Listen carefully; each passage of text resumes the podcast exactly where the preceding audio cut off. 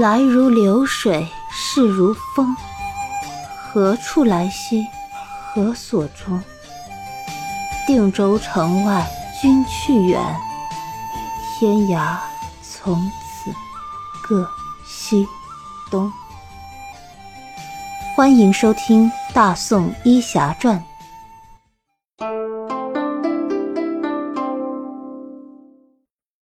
第四十集，另辟蹊径。赵信回到屋里，心里想：既然墨渊不同意退婚，那他可以让叶家退婚，给叶家一点压力，这叶家肯定就会乖乖就范。想到这里，赵信的心里稍微宽松了些。但这事儿不能他亲自办，要等到回到东京汴梁，找几个手下来办。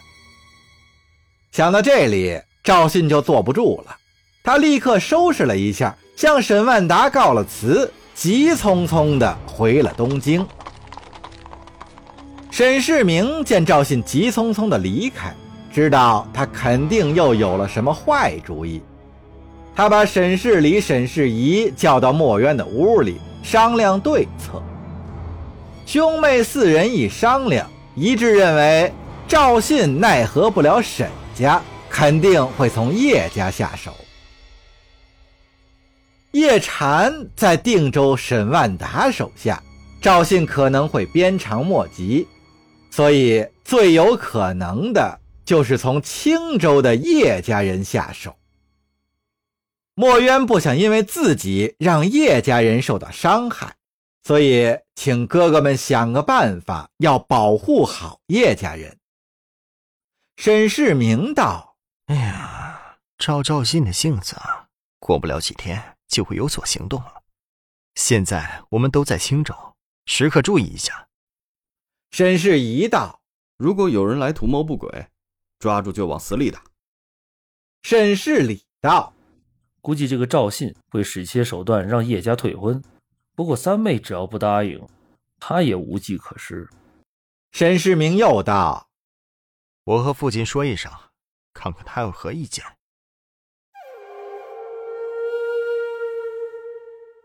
听了沈世明的话，沈万达对这个赵信也是很讨厌。看来是仗着王子身份欺男霸女惯了，现在竟然把主意打到了朝廷大员头上。别人不知道底细，沈万达还能不知道赵信有个几斤几两吗？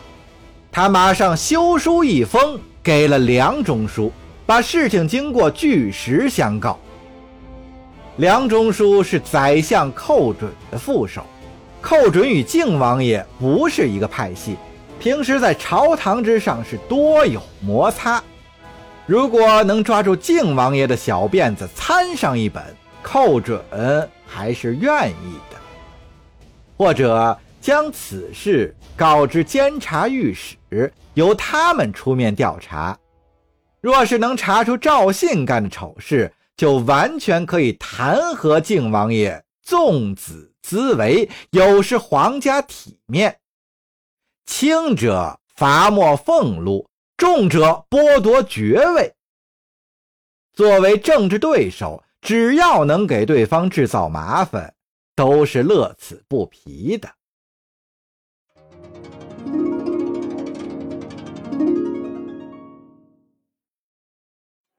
赵信回到了东京，马上召集了狐朋狗友。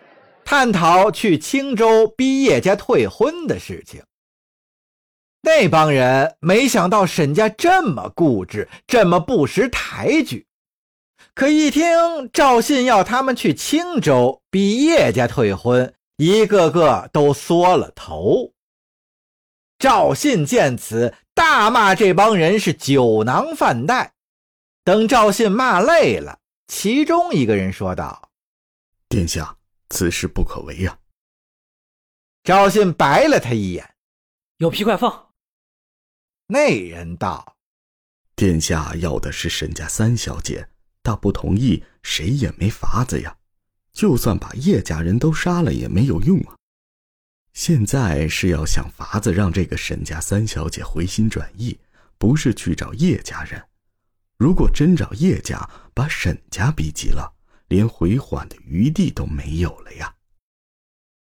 赵信听了一巴掌打了一下那人的脑袋，马后炮！你倒是想个让他回心转意的法子呀？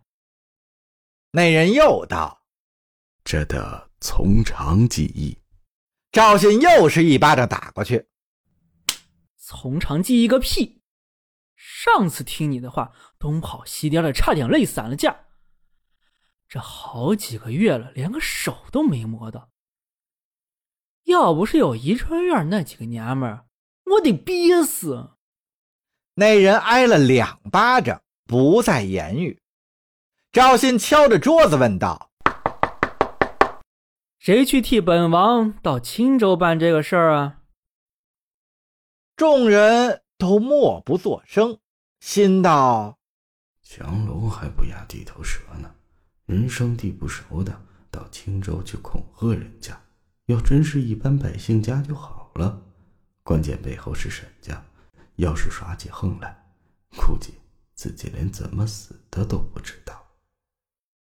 赵信见一个个都做缩头乌龟状，心中十分不爽。他把一锭金子拍到桌上，说道。这是定金，谁能替本王办成此事，再加三倍。他深知重赏之下必有勇夫这个道理。众人面面相觑，终于有两个人站出来说愿意一试。赵信拍拍他们的肩膀说：“ 路遥知马力，日久见人心呐。”够义气，来，我们一起喝杯壮行酒，祝你们马到成功。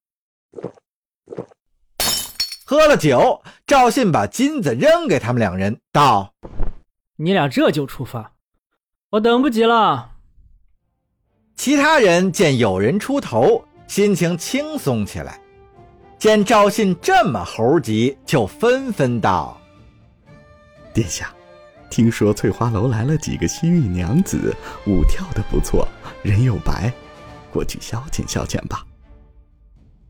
是新货色吗？那些老的就算了啊，身上一股羊骚味。是新来的，年后刚来，一个个白嫩的很。赵信听后点点头，那就去拜拜火。赵信在众人的簇拥下出了酒楼，转身对那两个人说：“你俩快去，事办成了，我让你俩到翠红楼住上十天半个月的。”那二人点头称是，急忙回去准备。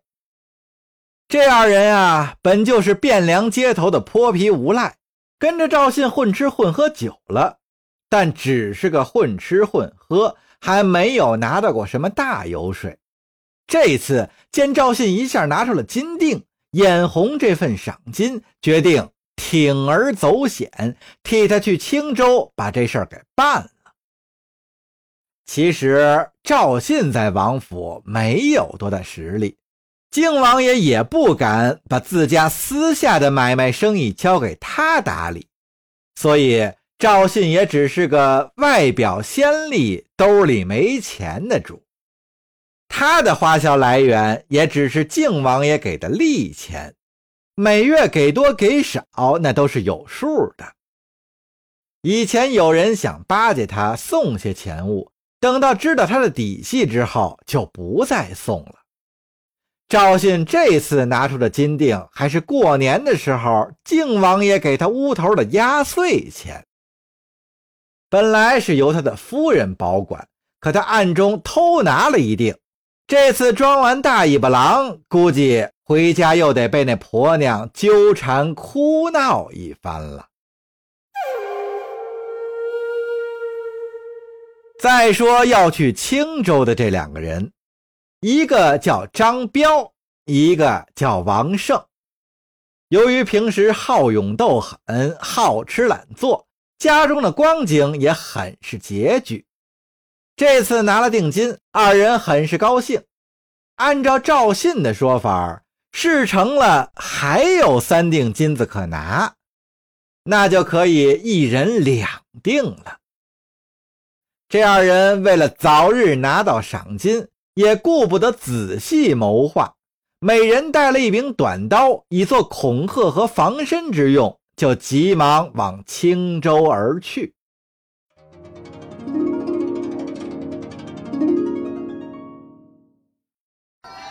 由于赵信告知的信息有限，二人到了青州，没头没脑的满大街打听叶家的地址，不久就被沈家安排的人盯上。